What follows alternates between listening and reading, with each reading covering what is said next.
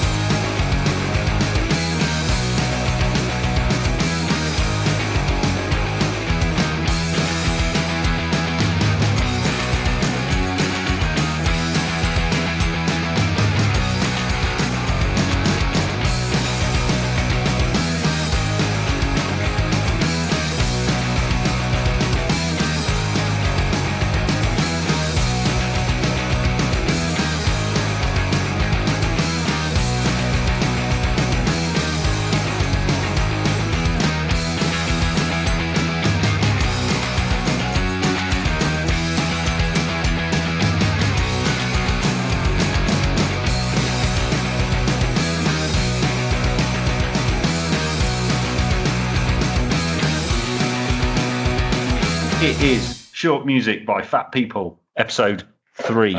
Um, I'm going to apologise in advance. It sounds like I'm in a tunnel because I've had to move rooms because, uh, yeah, you know, we've got the painters in. Uh, I told you that. And it's not a euphemism. Um, so I've got Niall with me, old nihilism. hello, hello. How, how are you today? Is it warm up there in Chef? It's really fucking warm. Like, it shouldn't be that warm for the amount of rain we've had. No, I was just walking the dog and I had a, I had a, a puffer puffer jacket on, like nothing, just a windbreaker. Like I was fucking sweating by the end. Fucking sweating. Well, I'm, Anyway. glad, I'm glad we got no viewers for this one because my attire leaves a lot to be desired tonight. Right. So if you're new to this, you might want to go back to episode one of these specials because we're on track 66 and we are uh, moving at pace through the 1999 Fat Records compilation Short Music for Short People. Which, Niall, have you watched that uh, fucking phone? Niall, have you, have you watched that video um, that, that Fat Mike's done um, where he talks about the 30 most important Fat Wreck albums? I haven't, no. I missed this. Yeah, it, it, it's it, and this is on there, and he talks about it a bit. I won't give any spoiler alerts to everyone, but yeah, it's worth a listen. I should probably uh, put it on. Right. So before we go diving in with track 67 and 68, uh, people will know um, that follow us on the Facebook page, which you should do really if you want to get the most out of this podcast and see see the reality of what we have to deal with daily. Uh, then you know people will see that that we quite innocently asked the question last time. What what did we ask now? You tell. Uh, last time, yeah. um, we it just kind of came up in conversation on the old uh, the last episode, didn't it? Um, I believe it was uh, we played a Guttermouth track, and we kind of both agreed that they're not very nice people. Mhm. Um, they they lean a bit to the right, um, and they play a lot in Australia. Which again, you know, draw your own conclusions. Uh, but the question we asked, I believe, was um, who would win? And this was quite an innocent question: who would win in a fight between Guttermouth and Propagandhi? Yeah, we did, and it's quite important. And anybody with ears will realise that um, at no point did Niall or I mention what either band eats or doesn't. So, as you may imagine, what happened, like flies to shite, when we put it on Facebook, we had militant vegan and militant anti-vegan. Well, he's anti-everything, but th- th- and they were passively aggressively scrapping it out on the on the feed. And later on, I've I've recreated that that argument um, to protect everyone's identities. I've got some actors in, so um, and we'll play that later. But the the stats uh, are in Niall. A whopping Oh. seventy-seven point two seven percent of people thought Propagandhi would win in a fight, and twenty-two point seven two percent thought Guttermouth would win in a fight. Now, what are you? What's your views on that? Because you may imagine what mine are. Um, my views on the result, or my views on who would win. The results. Um, considering the uh, discourse that went on on the page, I'm surprised at that result. I'm pleased with the result, but I'm surprised with it at the same time. Okay. I think that 77.27% of the population are living in a fucking dream world. And let me tell you why. This wasn't about who you want to win, who, who you who you favour as humans, or even favour as a band. This was a matter of normal day to day life, right? Okay. That bunch of coked up right wing muscle boys will beat most people in a fight when there's five of them and there's only four in in, in Propagandhi. Um, and I, I think you're all living in a fucking dream world, frankly. And I think it's a pretty good allegory as to why we lost the last two elections because oh. it is because you can't go. Of course, we'll win. We're the goodies. It doesn't work like that. What you've got to realize is you're probably going to lose, and you've got to work out how to win. Right. So what Propagandhi should have done is rang up. I don't know who their mates fucking let's go the vegan route. Let's say they got the Cro-Mags. Ring the Cro-Mags up. Oh, we've got these wankers and we're going to deck them. You can't put your faith in in what you want. You have to analyze the situation and fight it. And that is why everyone's wrong, except for five other people. wow, um, my nose is a little bit out of joint with that because it's normally me that brings the controversy on uh, well, it's it's fucking true. I've had a lot of time to stew on it, but um, yeah, we'll have that comment war uh, recreation later. So, so so let's let's rock on. I have not got a list of the songs. Do you? I have the Wikipedia page up right in front of me. Okay, that's good. What are songs uh, 67 and 68, please? So, song 67 is Chandeliers and Souvenirs from Diesel Boy, and song 68 is Your Kung Fu is Old and Now You Must Die by Adrenaline OD.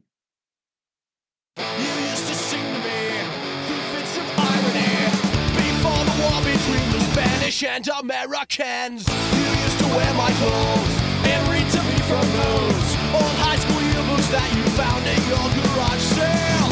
Black and white movies on your TV. Madonna records on the floor.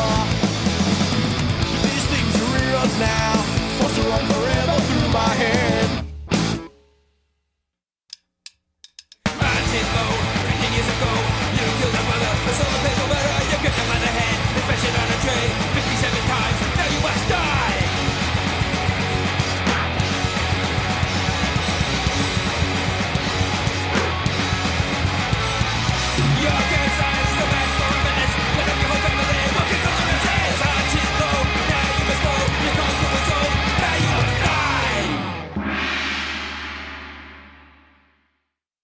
want? Do you want to take either? You got a preference? Yeah, Diesel Boy. Go on then. Yeah, love a bit of Diesel Boy. I was really into them kind of back in the day, but um, doesn't seem like they've done much in the last four years or so. Um, apparently, they're massive in Canada. I was going to say, I'm surprised they've done anything that recent, to be honest. Yeah, they're very much a quintessential sort of late 90s fat band, aren't they? But their albums are really fucking good. They were on Honest Dons, weren't they? They were indeed, which is a, a subsidiary of Fat Record. Yeah, they really get, didn't really get the point of that um, subsidiary. There yeah. you go. but yeah, I, uh, I'm not overly familiar. A couple of sampler stuff. They're on um, the Peep Show DVD with their song "She's My Queen," and I, you know, I'm safe space. If you like them, that's fine. But I just found them always a bit, a bit too cock rockish. No, just like middle of the roady, like to my mind, and you know, we forgot to do our opinions disclaimer. Everything we're saying here is just two old fuckers talking bollocks, right? I always thought they were on the coattails of the whole punk revival of the 90s, early noughties. I don't know. I never felt like they were one of the trailblazers. But that's just my opinion, man. Yeah, that's that's fair enough. All right, Adrenaline OD. I, I, uh, it was all right. Yeah, I think I've heard a couple of the songs. I recognise the name, but I don't think I've got anything by them. But yeah, that was um, pretty much straight up just dumb late nineties silly song title stuff. Good darn tooting, that's what it was. Shall we do the next two songs? Yes, the next two are My Pants Keep Falling Down by one of your favourites, Frenzal Rhomb. And now you're fucking talking. Now I'm fucking talking. And number 70 is I Hate Your Fucking Guts by The Queers.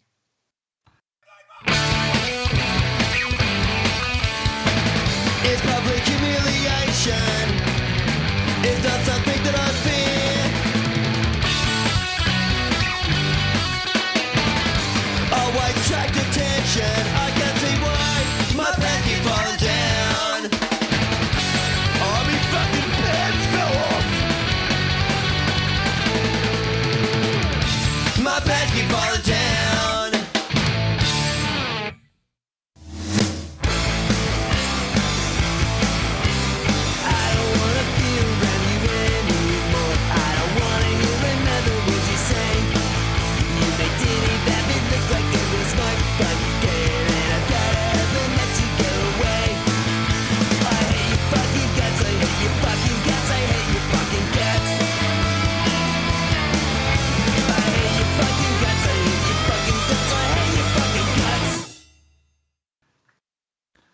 Little ripper. I think you should take Frenzal Rhomb first.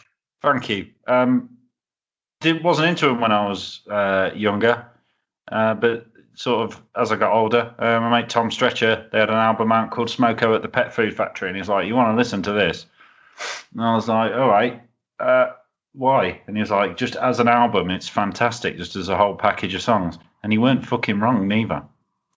So if you sort of lost track of Frenzal Rhomb at Sans Souci or any of those, get down your local vinyl shop or stream it and get uh, Smoko at the Pet Food Factory and their new one, Hi-Vis High Tea. Um, saw them in Hamburg last year. Um, went over to watch St. Pauli. Uh, saw they were on. Um, it ended up in a, being a five day trip, which was pretty, and that was the last night, so it was pretty poor uh, performance for me. But we met them, and they were super sound, and it, it was it was in a room with about I reckon it can't have been more than fifty people. Wow. more than fifty, and it was really good. Um, I might put a really funny picture of me at the front of the stage and show you how close and how small the room was with with Jason Whalley. But they were uh, very nice chaps, all of them. Had a good old chat, talked about neighbours.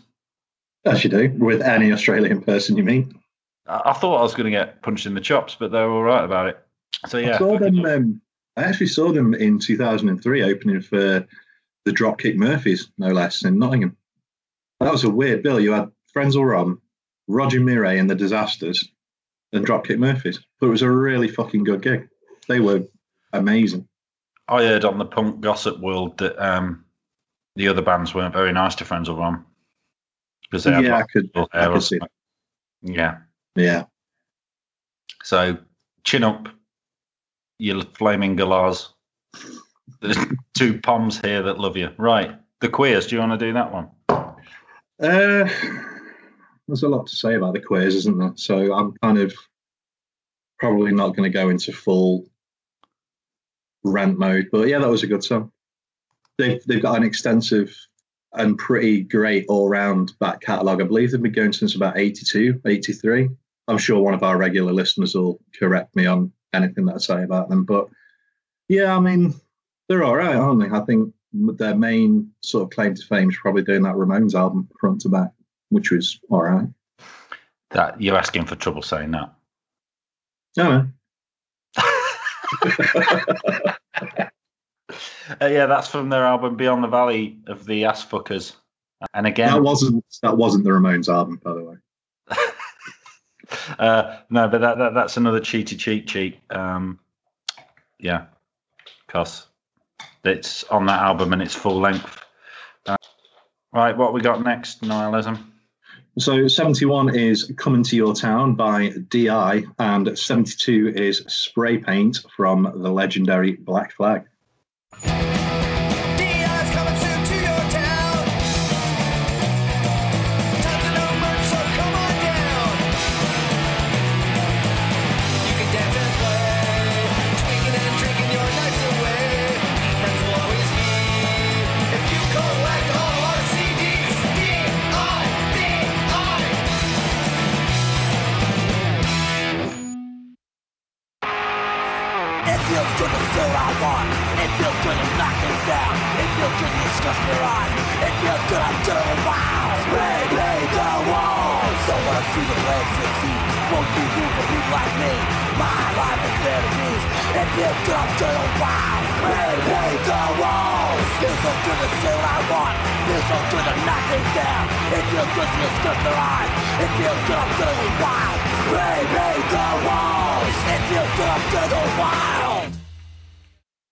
Would describe DI as all right. They were there way back when, probably on the same scene as uh, as Black Flag.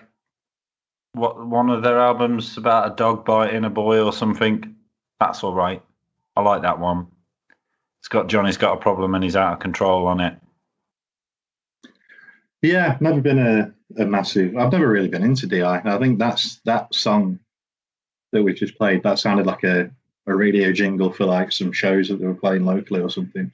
um, I'm not sure if it was indicative of the sound, but a lot of people like them, and and that's fine, I guess. Yeah, I think I think it is fairly indicative. Um, maybe they're more modern stuff, but but yeah, there's definitely that sort of clear vocal pacing that they have. Oh, we're getting well muso, aren't we? We're getting old. All right, do you want to take uh, Greg and the boys? Greg and the Boys, yeah, this is from uh, Damaged originally. And there's nothing that you can really kind of pick apart about that era of Black Flag. It's just them doing what they do best, I guess, getting really fucking angry about shit and being hyper aggressive. And yeah, it's a nice sort of 30 second blow off. Their beat got them out in a fight. But don't. Let's not do this again. They would, even with my theory involved. But yeah, I think I think this song is. Um, they never got close to a thirty-second song after this era, did they? It all went a bit, bit long. Yeah, all got a bit too much. All got a bit arty. Right. I, I still like My War, first side. Loose Nut, don't know what's going on there. But that song Slip It In off the album Slip It In, I can't listen to it. really? Why not? Because you'll think I'm watching porn or something. You know, there's a line, you know what I mean? well, yeah, I guess. that. I don't want to hear it. That's why you got headphones. Just, Not when I'm listening to vinyls on me proper speakers. just don't sit there looking to, you know, list out by it. So yeah, uh, Black Flag, and now whoever whoever ordered these songs is he's got his lolling head on, hasn't he? Or she? Yeah, yeah, they they have, yeah. So uh, 72, as you know, was spray paint by Black Flag. We've got another pair of flags coming up with 73, uh, Rage Against the Machine Are Capitalist Phonies by White Flag and Bring It to an End by Anti Flag. Big lols. Said fucking bring it to an end.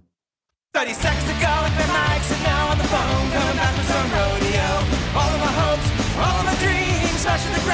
care it seems it's okay yeah I guess it's really fine with a profile just like Dobby's from the climb it's okay I guess that's really fine with a profile just like Dobby's from the climb that's what you say We've got just 30 seconds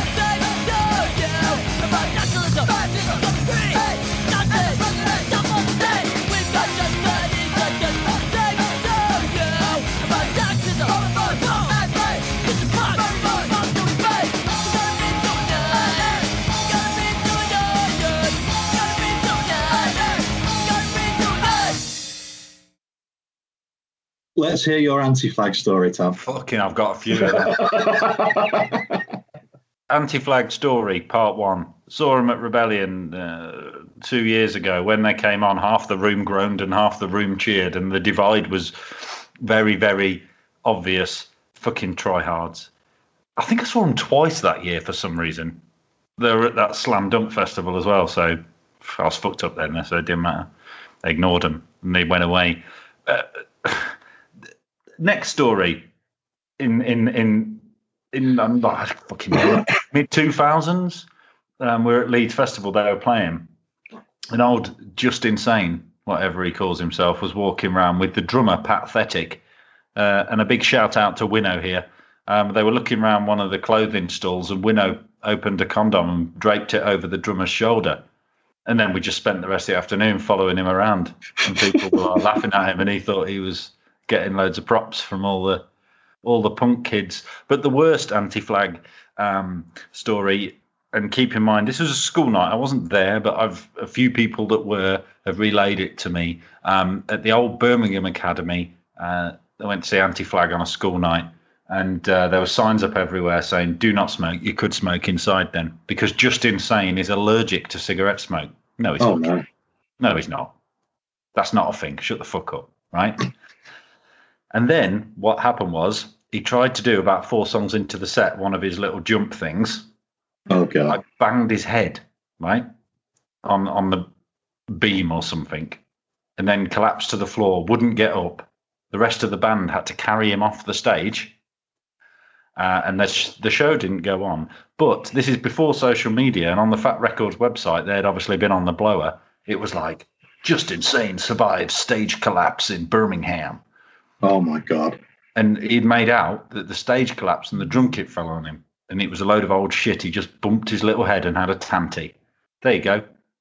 Right, Niall, white flag?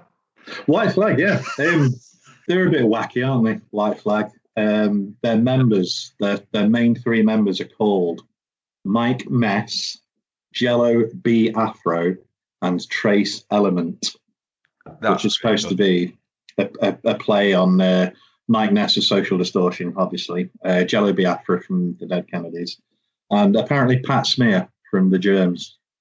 Trace Element, Pat Smear. I don't, I don't quite. Don't get that one, but yeah. But um, apparently, Kim Shattuck, may he, may she rest in peace, uh, of the Muffs was in them for a while as well. So, well, that song was all right. It was quite jaunty, but I wouldn't. Yeah, I would- I, I, I don't know anything about them. I'll have to check them out. White flag. Next ones. I've got the Wikipedia page up now, so you have a rest. okay.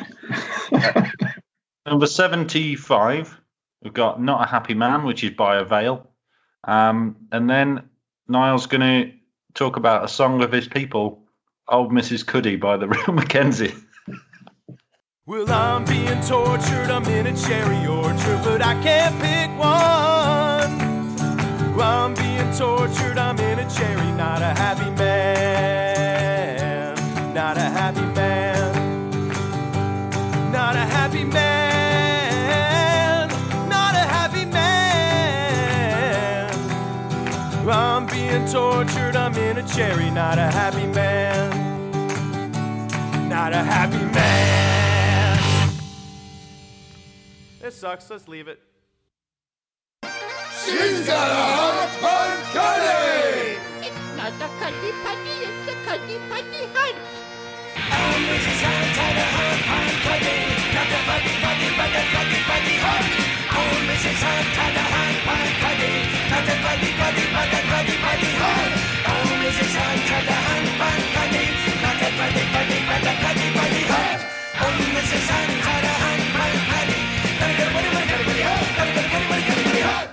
veil.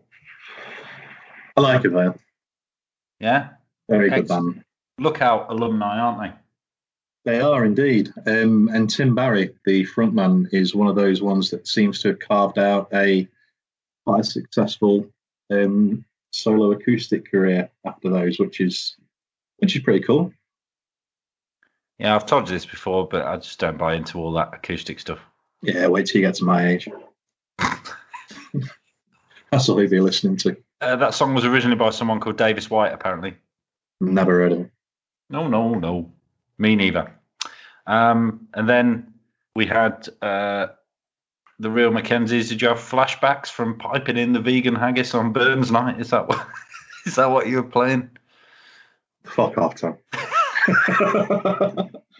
They're just fucking shit, aren't they? They're a novelty band. An absolute fucking bag of fucking shit. Even their Wikipedia page is fucking snarky. The Real McKenzies is a Canadian Celtic punk band founded in 1992 and based in Vancouver, British Columbia. Yeah, really fucking Scottish. They're one of the founders of the Celtic punk movement, albeit 10 years after the Pogues. In that documentary, uh, that documentary, that video, Fat Mike talking about most important albums. This is theirs is one of them. He's back on the fucking crack then, isn't he? He talks about their penchant for drugs mainly, but he does point out that they were around before Dropkick Murphys and Flogging Molly and stuff. Yeah, not by much though, surely. I don't know, mate. I, I don't want to culturally appropriate anything, so I tend to steer clear of that. Well, the the main man, Mr. McKenzie, surprisingly enough, um, apparently he said in 2014 that he fired all the Americans in the band and returned to the full Canadian lineup. Despite that claim, Aspie Louison is from Cambre in Galicia, Spain. I mean, fuck off. Still- cans as Still Tennent's counting super. though. Take cans as tenant super and you fucking fried Mars bars and all that shit and just fuck off. You're not fucking Scottish, you're Canadian. Fuck off. Right, here we go. Who would win in a fight between the fucking real McKenzies and the Dropkick Murphys? And my money, despite being Scottish, is firmly on the fucking Murphys. Again, it's not about who you want to win, though. No, but there's there's more of the Murphys, so Yeah, I bet they'd turn their nose up at a munchie box, wouldn't they? Uh, anyone who doesn't know what a munchie box is, look up Scottish munchie box and prepare to get hungry. Um, unless you're vegan, of course. So we've slated those that band. Um, let's move on. Swiftly. fact, no, let's not. Let's not. Oh, okay. Okay. because now is the time when I shall insert the comment war. Cool. So, as I said at the start, there, there was some real passive aggressive um, chode waving at one another between a militant vegan and a militant anti vegan uh, when nobody asked a question about veganism. They were both there. I can't remember who started this, but I'm pretty sure it wasn't the vegan. No, like shit through a goose, they were there. Fucking fast as fuck. Um, and they they had a pretty brutal comment war, which we've got some actors in to recreate. So let's have a listen to that. Propagandhi are way more hardcore. Guttermouth are probably just all talk. This makes no sense at all. Explain. Well, one is pacifist and vegan soy boys, so would not fight back in any way. The other band are known to kick off and fight at their own shows. But even if they're untough, probably are. Big guys too, they could just lightly slap them until they inevitably win the fight. As a vegan myself, I think you were very underestimating us soy boys. Haha, I've actually met Propagandhi and spoke in depth with them on a number of occasions and as much they would probably avoid violence where possible, you can tell that if pushed they would beat the fuck out of you so in an organized fight we are going to see that side come out. Guttermouth are just the loud school bullies who would just try and go for the cheap shot and run away haha. Everyone knows vegans can only lightly slap before being out of breath from eating ethically sound gravel.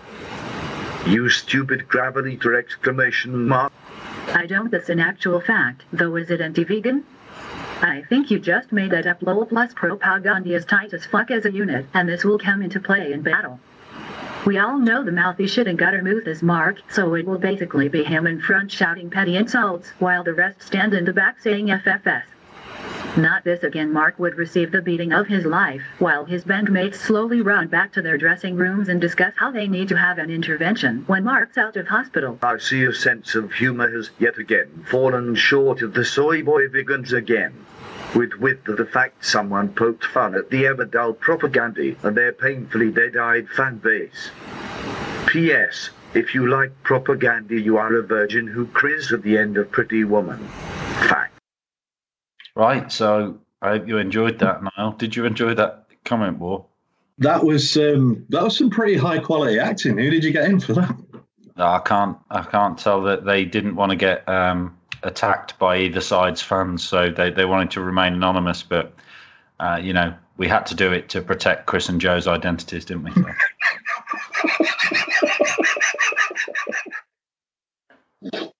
right, let's crack on with with this shit. What's next? Fucking Uh, agnostic front, in it. yeah, 77 is Traitor by Agnostic Front, and 78 is Life Rules 101 by Down by Law. Righto. You're my best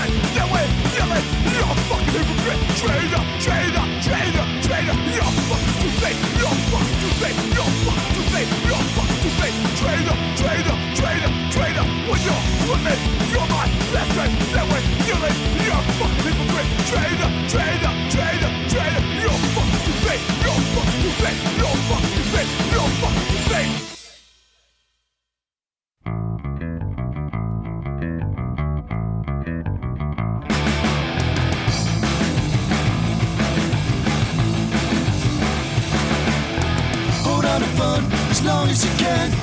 Cause life is short and this is your time. Be smart and tough, find what you love, and do your best to not fall in line, not fall in line.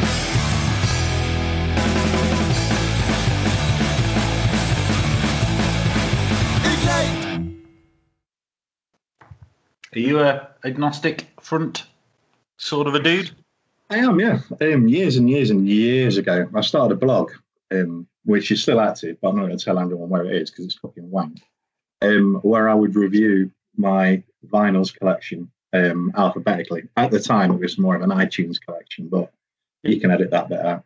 Um, and I did go through the vast majority of the Agnostic Front catalogue. Um, most of the early stuff, obviously, kind of early to mid 80s, is very fucking metal with um, solos and stuff like that. Um, but yeah, I mean, as, as far as a hard, you know, hardcore bands go, um, Agnostic Front, I think, are definitely up there. You've got that one song that you know everybody loves when it comes on in the club. That um, gotta go. That's a banger. Do they have clubs these days? I'm assuming so. All the kids queuing up to get in the discotheque. But they're asking for agnostic front later, eh? Keep up the Yeah. good lads. Right, uh, down by law.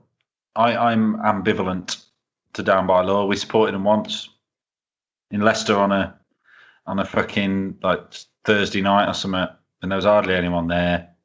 Not their fault, and I think that was when everyone realised that, uh, yeah, the '94 wave of punk was over. Isn't um, that guy from um, oh, what's the fucking band called now? Let me just have a quick Google. Yeah, isn't he in them? Yeah, Dave Smalley. Yeah, And people never turned up for that that piece of punk rock history. I don't know. Perhaps so. Things that happened with Leicester Charlotte though is eventually, you know, Nottingham got some venues and Derby got some venues, and it just got diluted a bit. Uh, that song's all right. I think he's a registered Republican, old Smalley. I'm not sure. Mm. I, picked up, um. I picked up one of their albums from. Do you remember Music Zone? Yes. Which Yeah. was like the, the kind of precursor to fucking Music Magpie, where you could find CDs for like twenty pence. I picked up um, a Down by Law album in there for like a quid, and it turned out to be one of my favourite purchases. Um, I can't remember what the fucking album album's called though. It was a quid, so I'm not really quibbling. But yeah, I really enjoyed it. Can I just remind our listeners as well that we're currently one each with our uh, favourite track of the segment We are. as well. We So this one's obviously the uh, the tiebreaker. It is conveniently enough. Conveniently enough. Right. So this is tracks. What is it? 78, 79. Uh, so no, 79 and 80. So the first one is Wake Up by Radio Days, and number 80 is Too Bad You Don't Get It by Useless ID. Wake up and take a look around.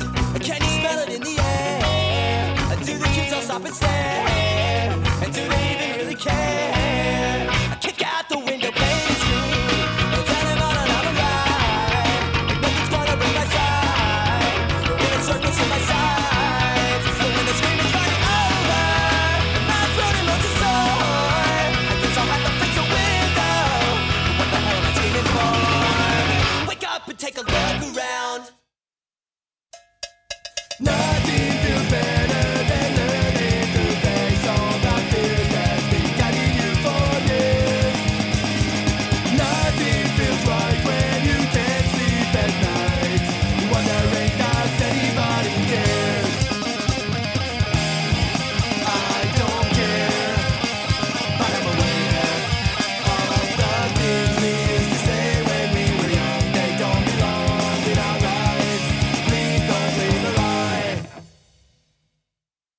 Radio days don't have a hyperlink, do they?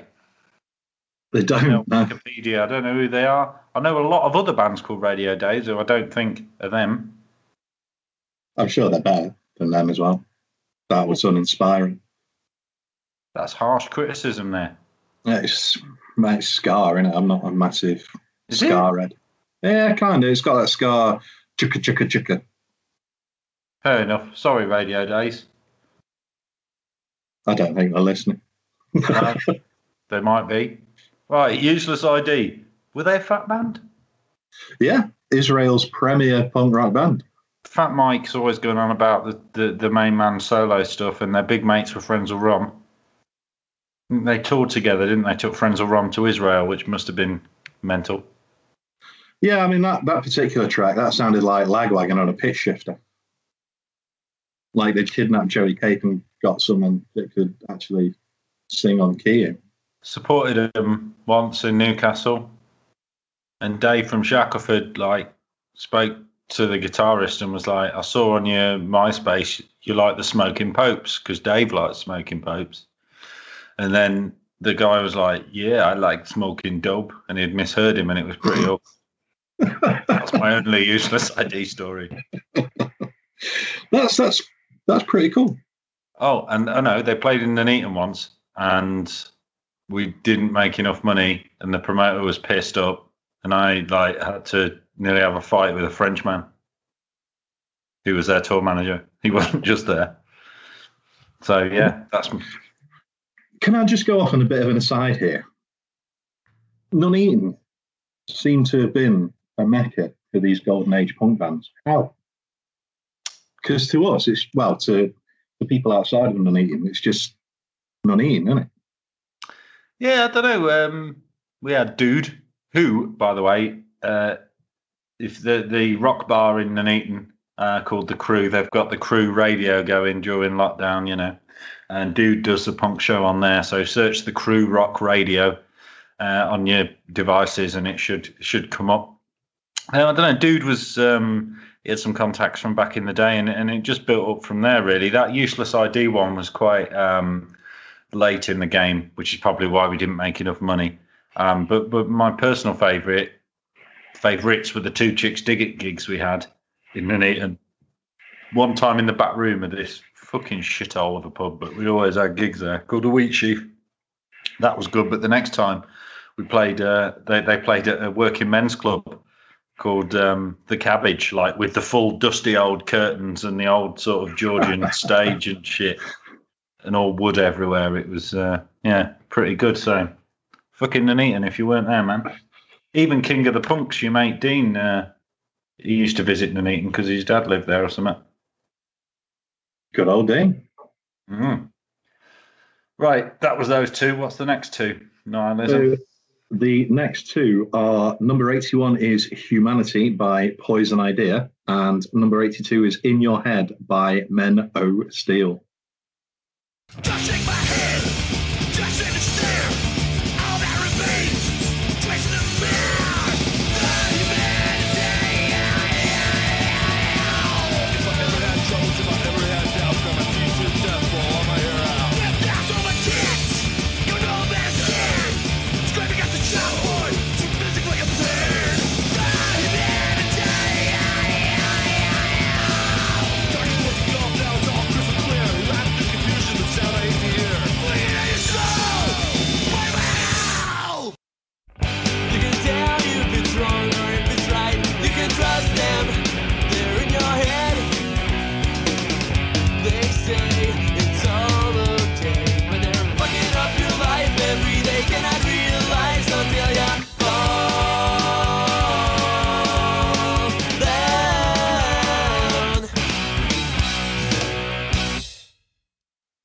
What do you know, Niall?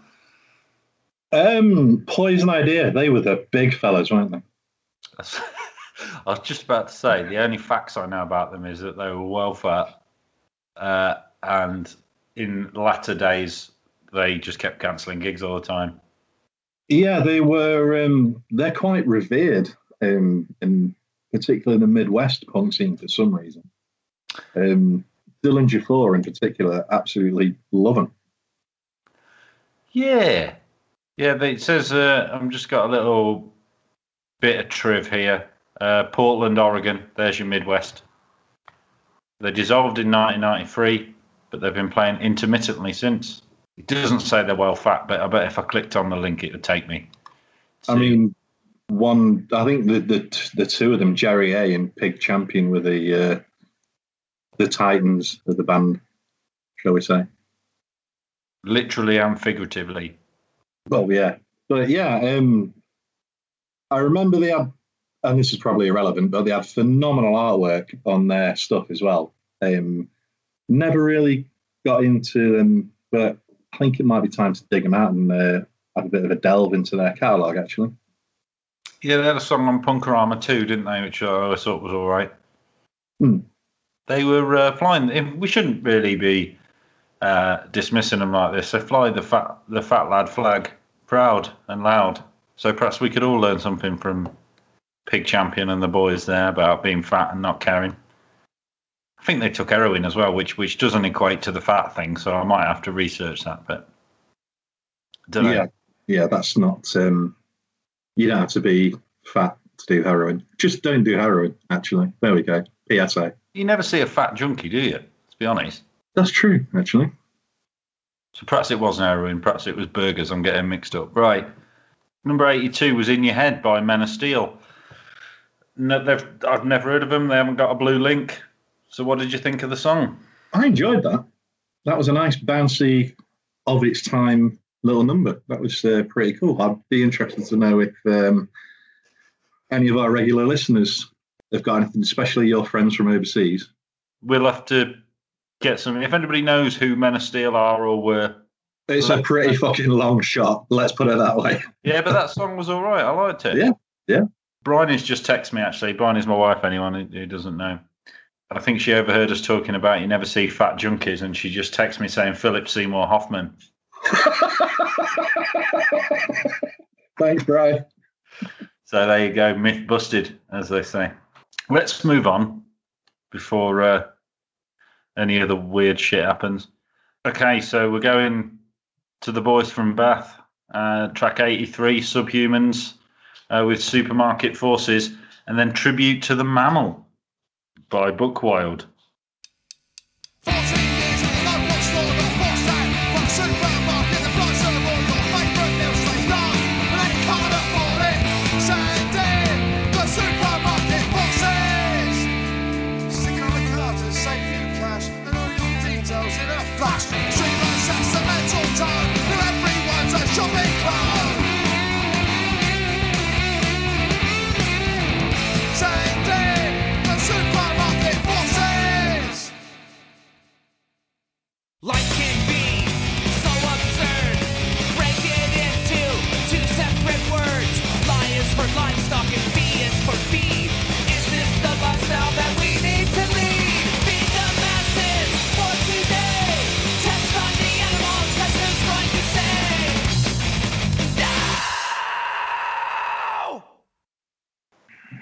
Mate, calm down. Right, Subhumans. Once again, the boys from Bath. This was the original band, wasn't it? Yes. Yes, it This was. is where, where the others came from. Yeah. Have we had both bands on or just Citizen Fish? Citizen Fish was episode one.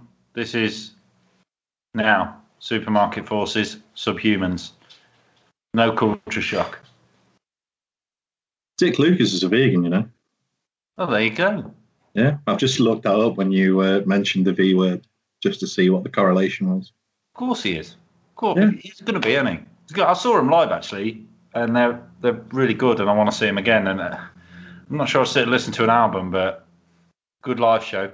Yeah, that was um, that was a good song. Very um, very snarly, very snarky. Um, I think a lot of the stuff that he sings about pretty much still holds up today, which is kind of depressing a bit. Yep. Um, top marks, Richard and the boys. Tribute to the mammal. Book Wild. What the fuck's this all about? They sounded like if you had um, like in your day it would have been a big band in Nuneaton. For me, it would have been a big band at the Rock House in Derby. They sounded like the first band that would come on on that bill, which isn't necessarily a bad thing. But it's one of those things that it's like back in them days, you had obviously the merch table and stuff like that where you could pick up, you know, a couple of I think, compact I think they still have them. Yeah, but you know, there used to be compact discs and tapes and stuff like that. None of this like shouting out from the stage, you know, we're at www.bandcamp forward slash bullshit, whatever. Um, it's not a bad thing that they sounded like um, a mid 80s support, uh, mid 90s support band, but it's one of those things where you'd be like, oh, I really got to check these guys out. And then by the end of the night, you're that hammered that you completely forget about it. But yeah, it was a good song. Jolly good. Right, after that, I think what we should do, um, dog, not now. If I throw the ball, he'll come back again with it. Right, now I think we should check in on our most recent poll now that we asked uh, for the very, very start of this. And, and to be honest, it's gone, it's gone pretty well, actually. Oh, yeah, I've got no more notifications on it. So people have calmed down, I, guess. The regulars.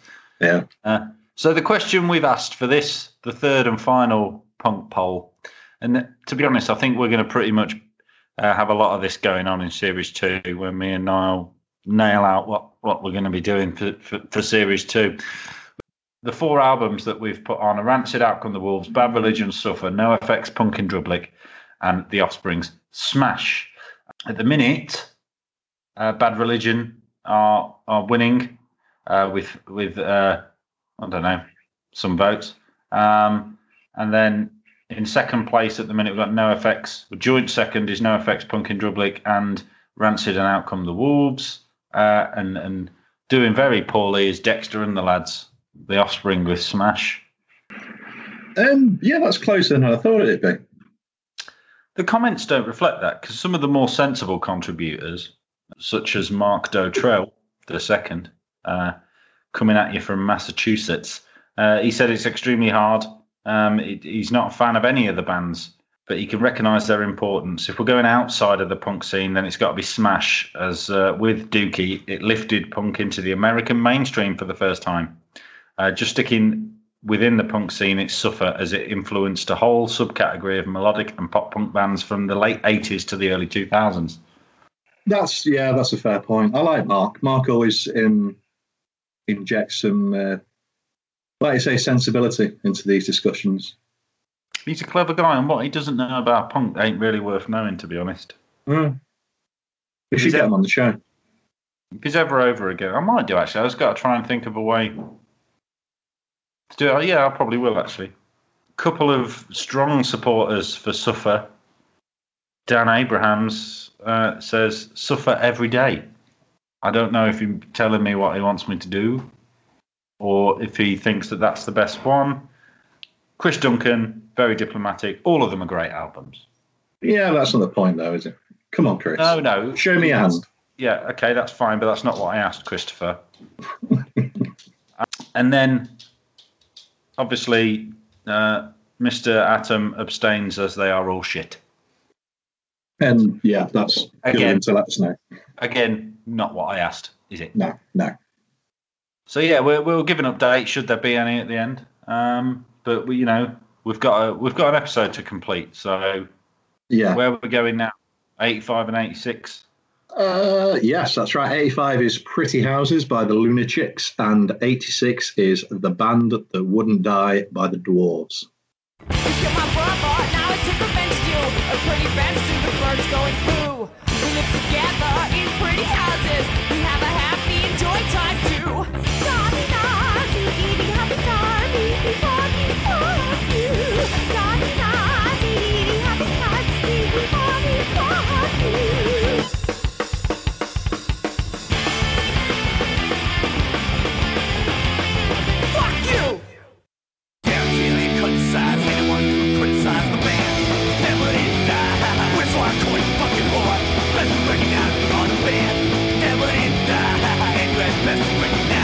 Here lie the dwarves. That Jesus is up cool.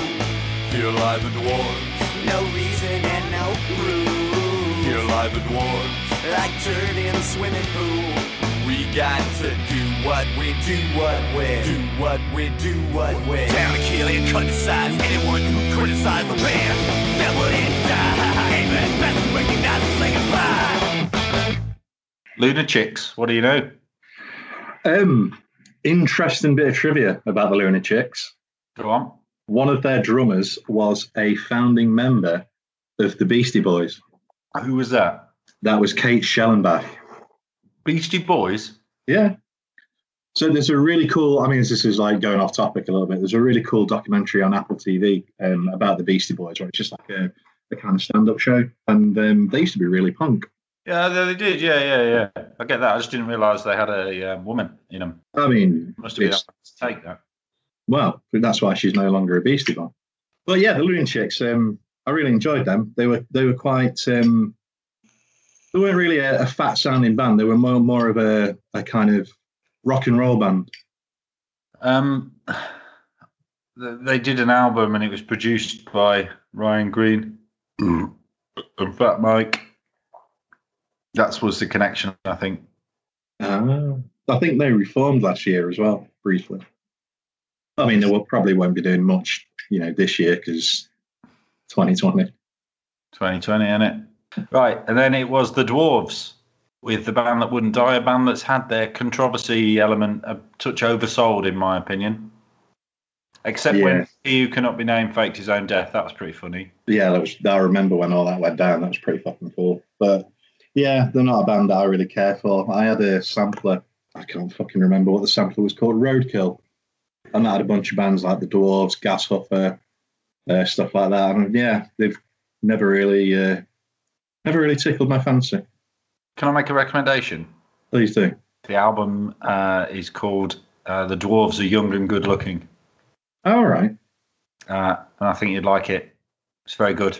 Wasn't that their kind of not major label, Davey, but like one of their biggest sort of records? Yeah, I think it was their peak. Um, It's on Epitaph. It's it's it's good old time, mate. Yeah, I'll, uh. I'll stick that out. Trying trying to get that on the vinyls, to be honest, but that's a, that's a hard slog. But yeah, yeah, it's it's it's good. Um, saw the dwarves once at Leeds Festival, middle of the afternoon. They kept telling because you know Leeds Festival riots and all that. They were trying to get everyone to riot, but it was just some middle-aged guy with one leather glove telling people to riot, and a naked bloke in a Mexican wrestling mask waving his todger about. So I didn't know you saw me that year.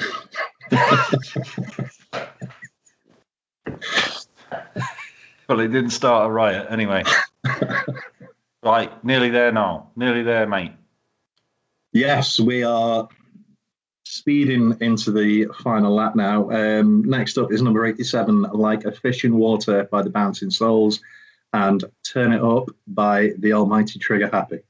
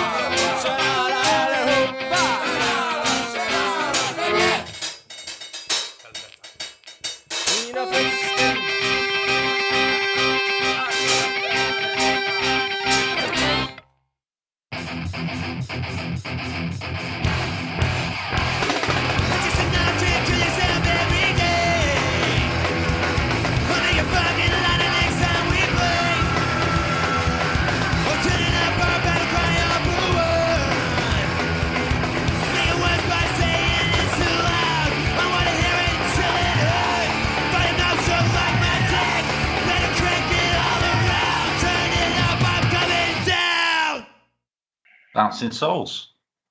The nice guys of uh, New York punk.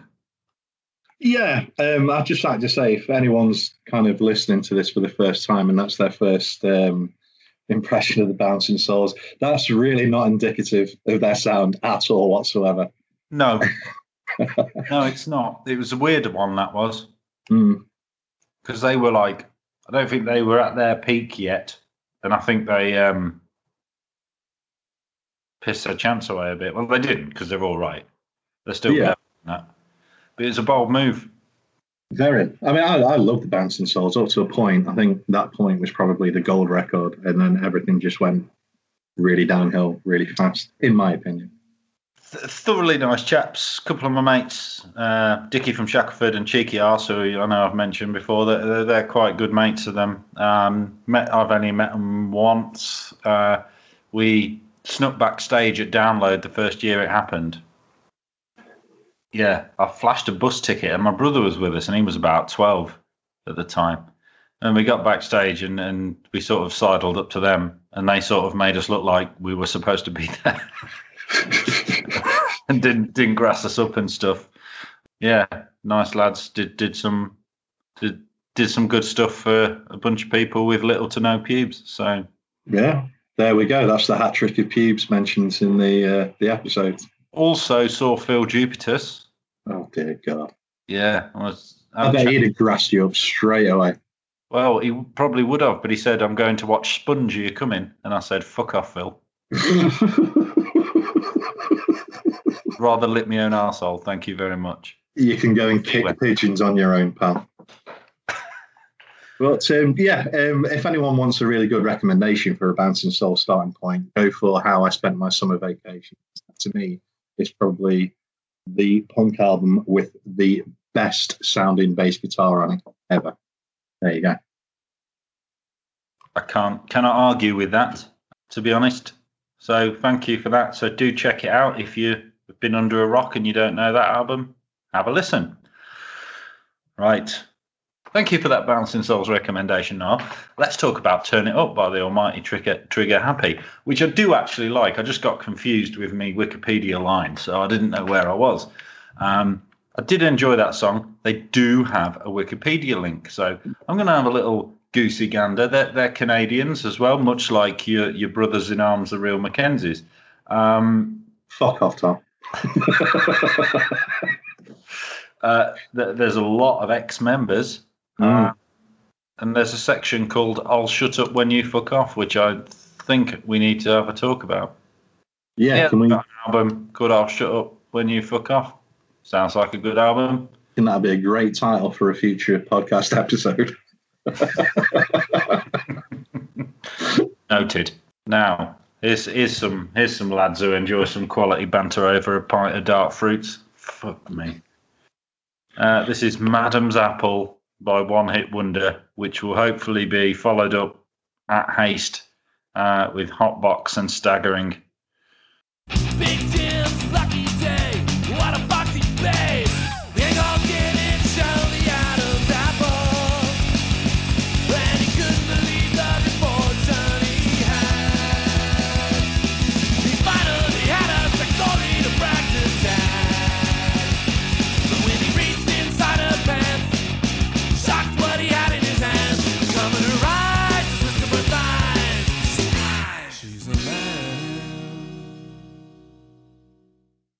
Thank you. Right. So, Niall, if you remember in the last episode, uh, my good friend Cheeky Ass, um, who lives in Manchester, got in touch and he asked us what bands do we think uh, should be on here, or are there any bands that we're surprised aren't? I've got a couple that I thought Um, of whilst I was driving home from work. What about you? Yeah, I mean, the one that sticks out for me is Face to Face. I don't believe they're on the compilation. They were. Was there a period of inactivity? I don't know. Uh, around about 99, I'm not sure. I think they did release a couple of albums around that time. But yeah, I'm, I'm, I don't know if they weren't invited or. I thought it was a prerequisite thing of being on Fat Records, but I don't know. Anyway, well, yeah, where were they? If anyone knows what they were doing, what they were up to during that long, damp summer of '99, let us know. Uh, the the the two that I thought of were Sloppy Seconds Oh, good show. Nitro, but there was they were extremely active at that time. I think they had an album out that year or the year before. Surprised they weren't asked because a lot of other Nitro Records bands were, and I, and and I'm not necessarily missing it, but the Dropkick Murphys, where were they? Were they big enough then? Oh, definitely, yeah. they had a couple of albums out by that time. But yeah, I never thought about the Murphys. Yeah, good show. Right, there you go, cheeky ass. Let's crack on with the podcast. Why I'm on the wagon? Well, find me in a world of shit. I'll try to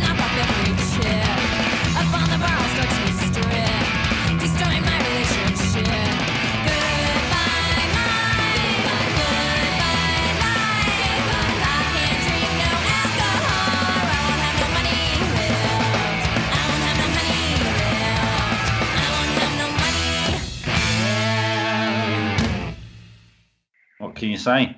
Had some Go on. banter on the shop floor. Old Go one. You take one hit wonder because I can see you itching I- I- to. Uh, I just, I just, um, I don't know. I, I, one it wonder meet Guttermouth. You, your kindred spirits. I don't know what to say. yeah, they're made up I'm not. I'm burping. of um, ex members of the Adolescents, Pennywise, and fucking No Doubt. What? Yeah, well, you got a blue link. I clicked it. Never click the blue link. No, um, yeah, Dan Root, the guitarist in the Adolescents, is responsible for that transphobic piece of track. Fucking hell. I know.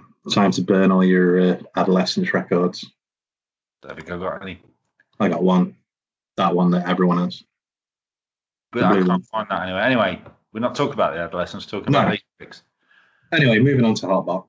Yes, Hotbox. Never heard of them. Um, that song, I always remember that. You know, when you don't listen to this compilation for a long time, Hmm. I always remember that as one of the ones. I don't remember who did it, but yeah, it, it's it's a good song about why someone doesn't drink, and I think she lists some, some pretty good reasons why she doesn't. Yeah, yeah. But- it was um, a nice little catchy tune as well. Almost sounded a little bit Japanese. Hmm. A lot of high end stuff. I think it was very late nineties, wasn't it? Where you weren't allowed to have bass. It was like an unwritten rule, weren't it? Yeah, um, sadly, no blue links for these guys, but um, I'd be interested in finding out a little bit more. Yeah. Any any hot box trivia? Sorry, the cat's sneezing. Any hot box trivia? Um, just just just to hit us up. We'd love to hear it. Where are they from? Who knows? I bet Mark knows. I bet Mark knows. Well, we'll wait for Mark to get in touch. Um, Yeah. See what he's got to say about it. Right. Let's go to we're in we're in the home stretch now. we are. Up next, we've got number 91, which is DMV by 20%, and number 92 is Big Fat Skinhead by Snuff. What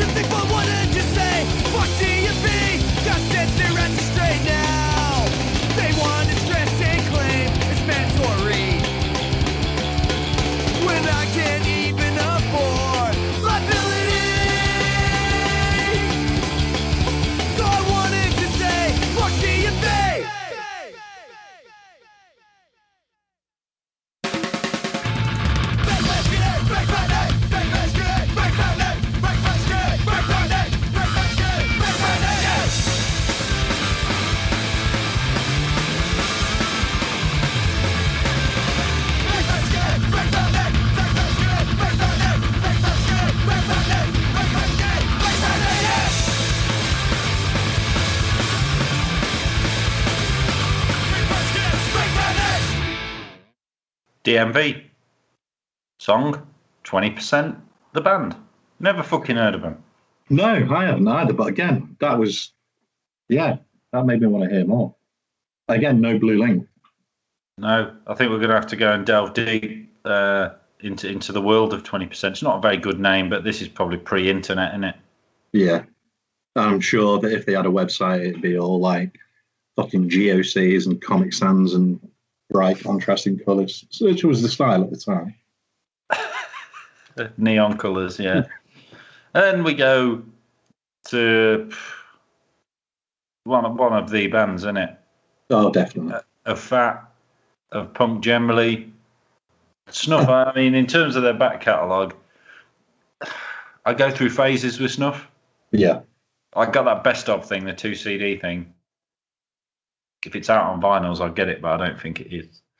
Um, and you know, sometimes you listen, I can listen to that and then listen to nothing else for like three weeks or something. Seen them, God knows how many times. Yeah, just just just good eggs all round. I think it might have been the last episode we had consumed, Mm. and I mistakenly said they were probably the biggest British band on Fat. Well, I completely Yes, you fucking, did. fucking forgot about Snuff, didn't I? Honestly, um, some of the best gigs I've ever seen. The most recent one was in Huddersfield with uh, Consumed supporting. Um, I've seen them a couple of times at the Old Bell in Derby, and it's always a fucking good time. I think it was Joe Atom that told me that Snuff are the reason. Again, sorry to people not from Derby. There's a small pub that has cover bands on now called the Flower Pot in Derby, and apparently the reason they don't have originals bands on, or at least younger originals bands, is because Snuff played there and the place got fucking destroyed. um, if anyone, I, I'm not saying I don't believe Joe because I do in this case, but if anybody else was at that gig or you know has any kind of memories, of that, get in Yeah. touch by the page. Flower Pot in Derby way back when. Snuff, let us know, shout us up.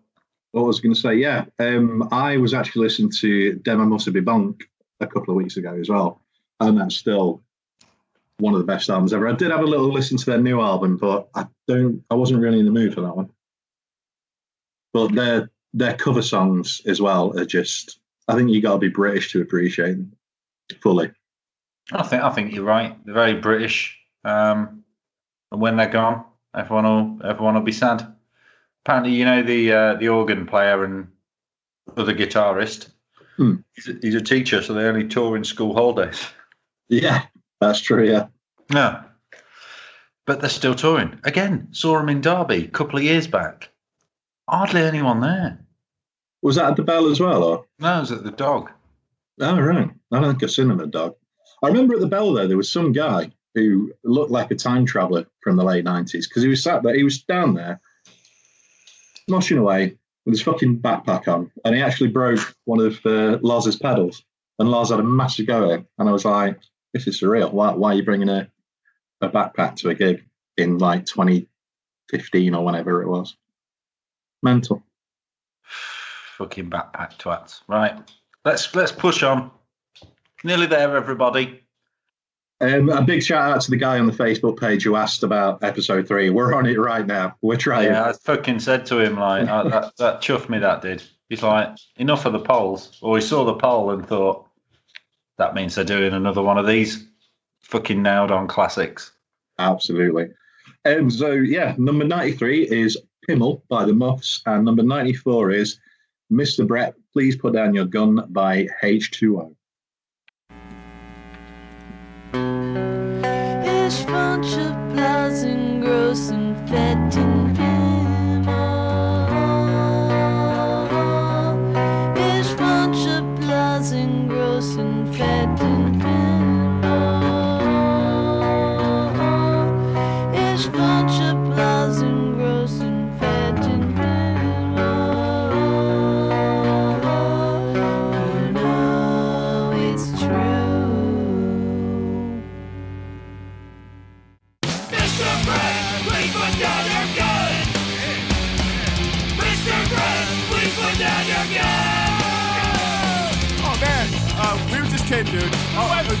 he's in here. Oh shit! He really does have a gun! Get out of here! No, seriously, he's aiming the gun at us. It's only a joke! No, Brett!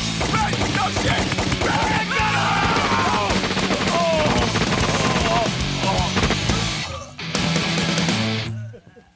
Um, you guys are a little flat. I enjoyed the Muffs one. I was getting into it, but it was ruined by the fact I knew what was coming up next. Not a H2O fan. Ambivalent again. Uh, not my scene.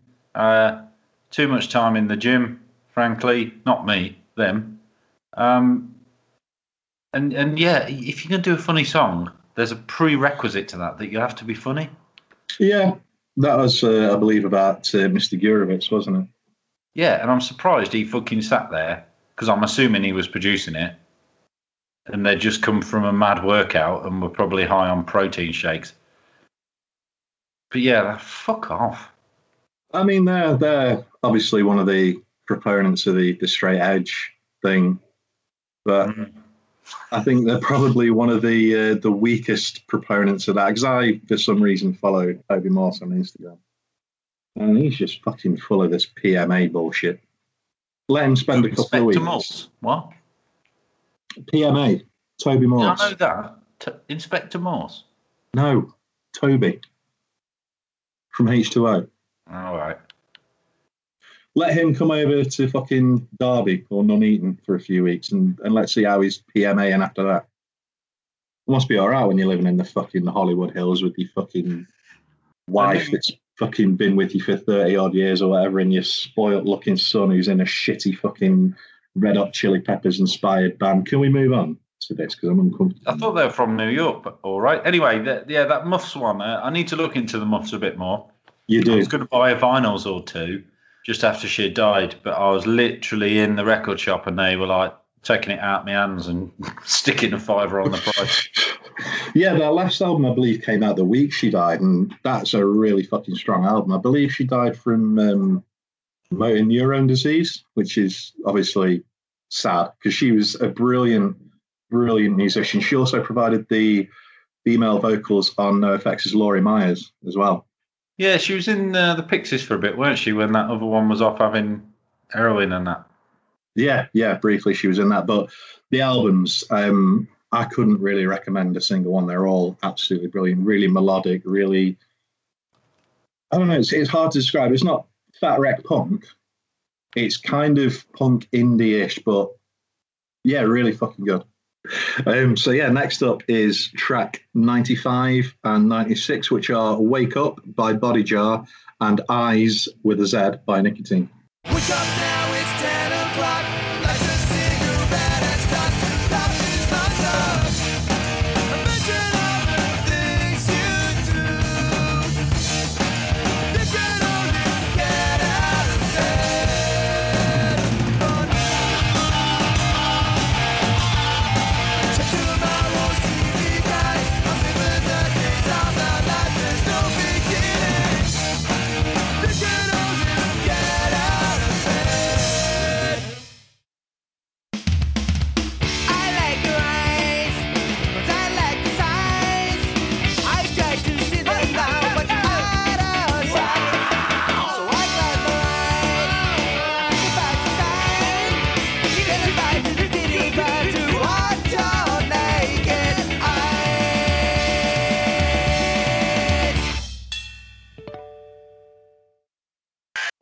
Was the single most 90s 30 seconds.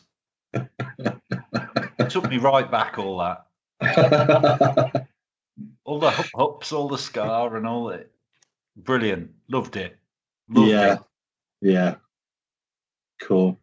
Um, Nicotine. Don't know who they are. D- don't know where they come from. there's about 10 different bands called Nicotine. I remember there's a page on Facebook called The Dummy Room, which is really pretty cool because I discover a lot of new old stuff through there. And I think they had a, a band called Nicotine uh, on there, but I'm not sure if it was that Nicotine. I doubt it was because that was just, yeah, ska nonsense for me again, I think. It Sorry. pure ska, though, was it? It wasn't Well- big fish. Come on.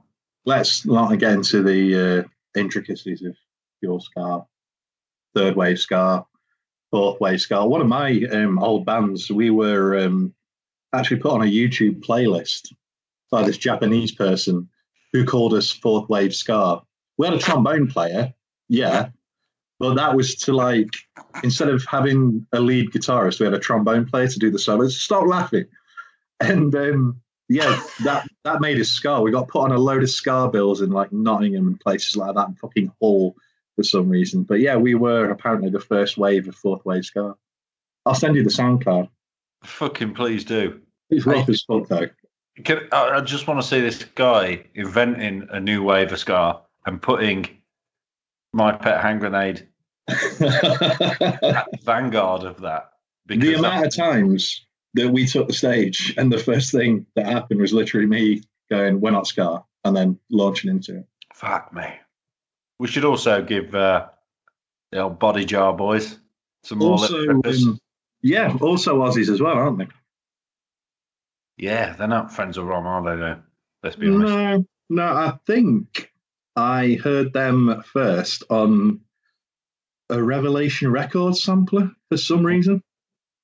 I'm just having a look at the wiki now. Yeah, I thought they were pretty good, but you know, I wouldn't um, I wouldn't drop money on the old vinyl. No. Swan Prince that we had on uh, last time, they they like Body Jar.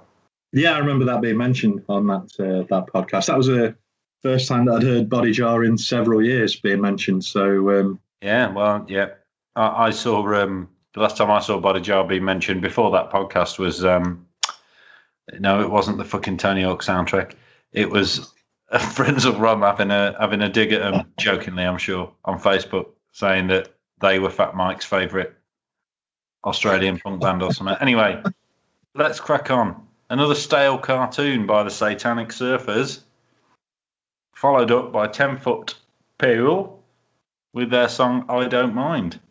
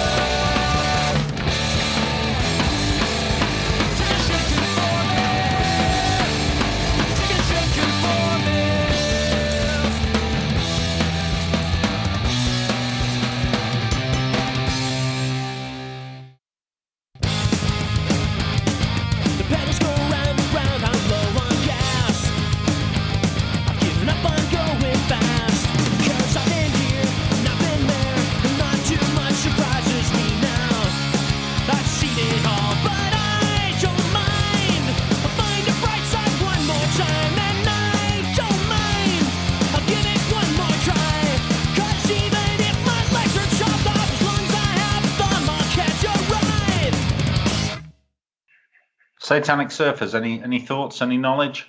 I've Yes. got nothing. I own a compact disc of theirs called Fragments and Fractions, which is really fucking good. Um, I don't think that track we played is very indicative of their sound. They're a little bit more sort of melodic, but uh, they are also on uh, the Burning Heart label, which I believe we talked a little bit about in episode one. hmm Um, so yeah, uh, Swedish as well. Good old bit of uh, Swedish punk there. I didn't know that. Swedish. There you go. There you go. Right. 10 foot pole. I don't mind. Uh, this is the former band of the singer from Pulley, your main man, star pitcher for the Miami Region rounds. yeah, they've been Off. going since um, they've been going since '83. Yeah, yeah, he fucked off. They decided they didn't need bottom end on anything anymore. as was the style at the time. Yeah, they have you heard their album Unleashed? Don't think I've got Unleashed. I have got one of their records. Um, Rev? Oh, no, Insider is the one I've got. Yeah, Unleashed was novel because the plastic on the CD, you know, it's usually black. On the case, it was red. Oh, whoa. But again, I, I've always found them a touch overproduced. Good songs, no bottom end on anything. You know, if you've got a new subwoofer, nish nish on the uh, 10 foot pole, I think is the rule. Yeah, pretty much. You're not going to get much out of your, uh, you know, your tripped out Kenwood stereo on your fucking Corsa with a bit of 10 foot pole. But yeah, Inside is a really good album. Um, I think that's probably the main one. I've got that on the old vinyls. Yeah, listen listen to Unleashed if you can. It's all right. Uh, yeah, not bad. Seem like a nice bunch of lads. Wouldn't wouldn't say boo to a goose. Right, here we go. I That's what we should- final three. I think what we should do is do the last two, then we'll talk about the last song, and then let that one play us out. I think that's probably the smartest thing. Yes. Yes, absolutely. So let's go with track 99. Uh, Welcome to Dumpsville Population U by Caustic Soda, and then New York Ranger uh, by the Wank Era Misfits. It's just not working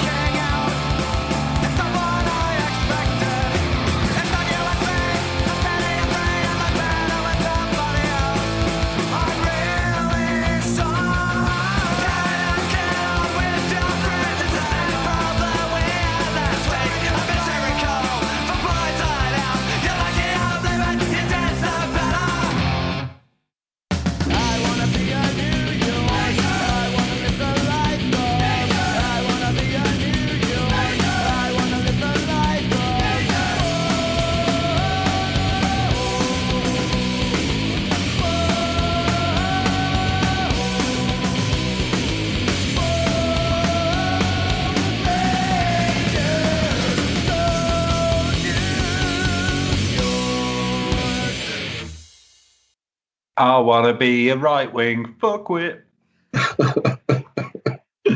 Yeah, that was um, he recorded the vocals for this version specifically, didn't he?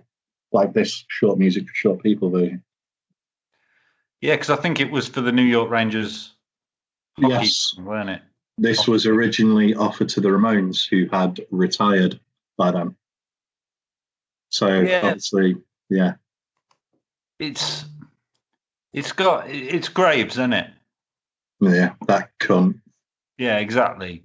You know, and and frankly, they're from New Jersey anyway, so quite why they've done this, I don't know. But I think it's green and rectangular is probably a good a good uh, analogy. Uh, so yeah, it's all right. It's good. I've got to talk about track ninety nine. Yeah, Well, Dumpsville Population U.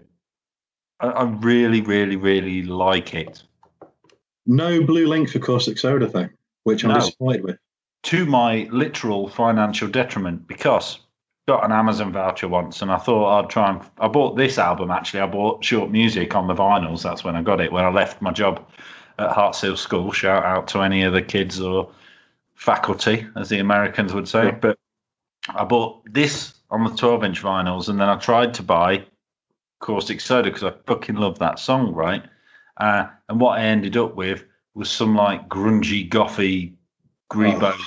beard man fucking biffers. Yeah it fucked up. I was so Who- disappointed. Was it the caustic soda or? no. Oh, it was a different caustic soda. At least I think it was. But fuck me. So yeah. Anybody know anything about this caustic soda? Let me know um, now Discogs exists I probably should uh, follow it up but I fucking love that song when I was um, relatively low in the pube stakes you know when you're trying to bin off a girl you know because that's what you do when you're young it's got some top tips of what to say really i'm not sure that's how it was intended but that's what i used it for so sorry Did it ladies. work? did it work? well i haven't got a harem of women around me have i so yeah i obviously binned them off Oh, I mean, you could have turned the other way and said, "No, I married her." yeah i could have this was like when I was like 15, you know what I mean? obviously i'd never use any of those lyrics on the current mrs sidwell that would be suicide mission Oh, absolutely. I know she's only around there as well, so I'll keep my voice down. right, so pretty much we've come to the end. Got a couple Yeah. of formalities. We'll check the poll. Oh yeah, let's have a look. Don't think it's fucking changed, to be honest. Uh, no, I've got no notifications again, so everyone stopped arguing. No, no change. no, still the same. So, so the final poll, the most important album, and I have to stress that. Um, the options were Rancid Out Come, The Wolves, Bad Religion, Suffer, NOFX, Punkin Drublic, um, Offspring, Smash. The surprise winner, but probably factually correct, is Bad Religion uh, and Suffer. Joint second remains uh, NOFX, Punkin Drublic, and Rancid and Out Come, The Wolves. I'd put Out Come, The Wolves above Punk in Drublic. Oh, Not in, yeah, in terms oh, I smell a season two episode coming on. and then making up the numbers is uh, the offspring with with with Smash. So um, yeah, thanks to all those that took part and all those that abstained as well, because technically that's still a vote. Um, and yeah, thank you for for, for sitting and, and listening to me and I'll talk shit uh, about this this this this very influential album which you know if you haven't got it you should purchase it because you can't get it uh, on the streaming sites you either need to youtube it and then you get fucking adverts or you can just uh, go on the old amazons or the ebays get yourself a vinyl or, a- or a cd copy of it and, and relive the past because it was a good past good times can't Oh, go back. definitely. Golden era. have you had a good time I've had a great time. Um, thank you for having me on um, these these episodes. My um, my other half's actually flying out to Greece on Saturday. Yeah, I know she won't listen. Um, and she's promised that she's going to give these uh, episode two and episode three a listen on the flight there. So, um, yeah, she she really enjoyed episode one as well. Oh, that's that's jolly good. That's jolly good to know. Well, that, that's my um, that's my motivation to get it out by by Saturday. Um, I'm on my own in the house on Friday, so I'll probably do it then. Frankly, um, but yeah, thank you, Niall. Can you imagine me just going through and talking about all these on my own? It'd be fucking awful, wouldn't it? Jesus Christ, imagine that. I mean, all the way through the series, we've had some good talking points. We've had good, some good discussions. We've had some frankly fucking batshit crazy talking points and discussions. But it's been really nice to sort of see everybody's input on things we've talked about as well um, over the past couple of weeks. And uh, I would be absolutely honoured to do some future episodes with you again on other subjects. We shall do, and we'll we'll hash those out whilst I have a little break. So, um, before we get to the end song, the end song is "The Count" by Wizo, who uh, a German band in their own right, ended up on Fat Wreck. Um, did you ever see them, Niall? Uh, never saw them, but I think I they were on Survival of the Fattest, which is another legendary sampler uh, with the Raum der Zeit song. Yes, Um, they were pretty fucking good. good. Really Yeah, a fucking few- good. few vinyl. Saw them once again, school night in Coventry this time. And me and uh, my mate Dickie went from Shackleford and my mate Riaz. And uh, we were still at school. though It literally was a school night. And and we went to this uh, fucking dive pub in Cov. Um, and we got there and Riaz, because they covered uh, in the Napster day, Santa Claus is coming to town. And, and Riaz asked the German teacher at school how to say, please can you play Santa Claus is coming to town in German. They spoke perfect English, which sort of made it better, really. Uh, but but but yeah, we thought it was going to be rammed like proper punk gig, and it was my first experience of the ten people and a man and a dog. Yeah, you, you you hear these bands on these samplers from these legendary labels like Fat Records, Epitaph, all that sort of thing, and you hype yourself up for a local gig, and it's like, oh, you know, I hope I get in, kind of thing. And then it turns out to be it's like that time when uh, you and I went to see Pears a couple of years ago. Oh yeah, yeah. I thought that was going to be like completely sold out, but there was just I think me, you, and Shackleford in the whole building. Yeah, pretty disappointing, really. They won't be back, will they? Um, but yeah, thanks everyone for joining in. Share the podcast, like it, rate it. Um, any suggestions for series two? I think we've got a couple of ideas, certainly for ones Niall and I can do. Um, I've got one called Desert Island Dicks, but I'm not quite sure how it's gonna how it's gonna pan out. Um, but yeah, enjoy uh, the perfect ending to this compilation and the perfect ending to this little bunch of podcasts. The Count by Wizo. It is a song about a 30 second song. Uh, literally, goodbye. Thanks. Bye. Go on. Niall and I are back because we realised that the other night, after the long, arduous slog of going through all them fucking songs, uh, that we actually forgot some key continuity components of the podcast. So, um, keen amateurs, as I think I've said before. So, we have a game uh, where I have to guess what I think Niall's favourite track is, and he has to guess what um, he thinks mine is. So, uh, we're currently tied at one all. So, this is the breaker. Uh, and I'm I'm I'm really been struggling. I've been thinking about which one I think yours is. Do you want to go first, and then we'll reveal afterwards? Yeah, um, I think yours was "My Pants Keep Falling Down" by Frenzal Rhomb. No, Oh, no, oh, no, it wasn't. I'd forgive you for thinking it because I love Frenzal Rhomb, but that's not the best song on it. That's my, probably my favourite band from this section. Um, my favourite was um, the top uh, woman disposal tips of fucking caustic soda with "Welcome to Dumpsville Population You." Ah, that would have been like my fifth guess. I think I'm thinking about yours because I know you like the Bouncing Souls, but that was utter garbage. Um, it's a tough one. I'm gonna say Agnostic Front with the hit song Traitor. You are incorrect. Ah, ah, fuck. Oh, Oh, forever tied at one on. Uh, mine was the Diesel Boy number. Oh, fuck. I'm such an idiot. yeah, Oh, Chandeliers to well, Souvenirs by Diesel There Boy. yeah. It was too early on in the podcast for me to remember. Uh, Right, enjoy Wizo, which is the last song that we've probably just delayed you listening to. One, two, three, four.